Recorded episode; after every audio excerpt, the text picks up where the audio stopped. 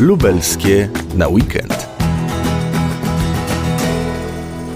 Dawniej były tu przedmieścia Lublina. Dziś miano Żmigród nosi jedna z ulic w centrum miasta. Ośrodek Brama Grodzka Teatr NN, który zajmuje się dokumentacją dziejów Lublina, wydał przewodnik po Żmigrodzie i okolicy. Jego autorem jest dyrektor ośrodka Tomasz Pietrasiewicz. Kolejna ważna opowieść związana ze Żmigrodem, bo za chwilę tutaj będziemy widzieli fragment, w tej chwili to jest ulica Prymasa Wyszyńskiego, prawda, widzimy po lewej stronie taki rodzaj takiego wiaduktu, nasypu, na którym jest ta ulica. To kiedyś była ulica Zamojska.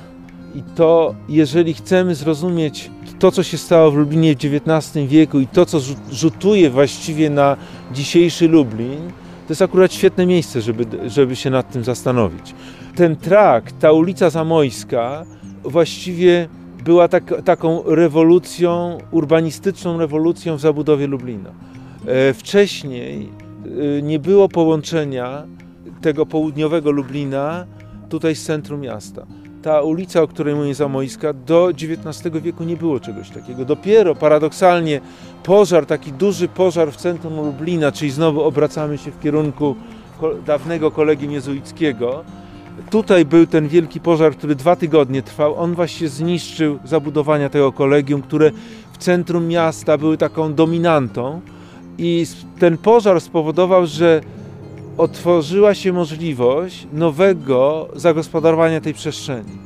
I pomysł był taki, że tu, gdzie kiedyś stała zabudowania kolegium jezuickiego, to można poprowadzić ważny trakt komunikacyjny wiodący jakby do centrum Lublina.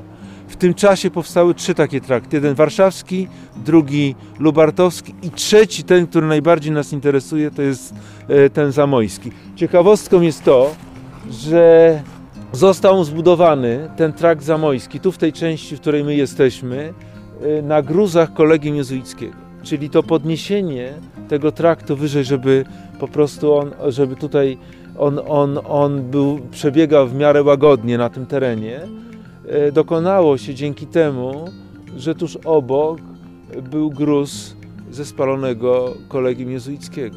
Pod tym traktem na pewno mamy e, dużo tego gruzu z kolegium jezuickiego. Także to, chcąc rozumieć jakby ten rozwój przestrzenny Lublina, który nastąpił już e, w XIX wieku, gdzieś tak w okolicach 1830 roku. Trzeba mieć świadomości ten fakt, że, jakby, że z tego pożaru, bar, takiego niszczącego centrum Lublina, jak Feniks z popiołu, urodził się ten nowy Lublin. To jest jakby takie, mówi się nawet drugie narodziny miasta. To pierwsze to jest 1317 rok, ta lokacja miasta i, i, i tutaj tworzenie tego nowe, nowego układu komunikacyjnego, no, tych no, nowych założeń, takich jakby urbanistycznych wręcz e, dla Lublina, spowodowało, że ten Lublin zaczął się tak, a nie inaczej rozwijać. W przewodniku opisuje Pan e, wszystkie ulice dawnego Żmigrodu i te zmiany z dokładnymi budynkami, z dokładnymi adresami, co tu kiedyś było, co się mieściło,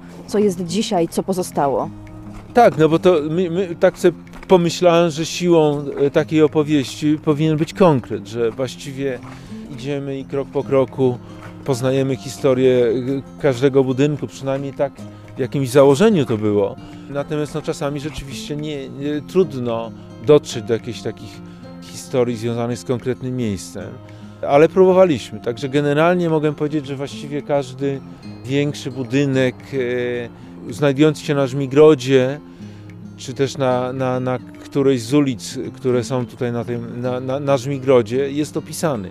Ważnym elementem tej narracji jest też historia mówiona. To nie jest taki typowy przewodnik historyczno-sztuczny, historyczny, tylko w, jakby wplatamy w tą opowieść o tym miejscu losy konkretnych ludzi. To jest myślę, że siłą tej, tej opowieści. Lubelskie na weekend.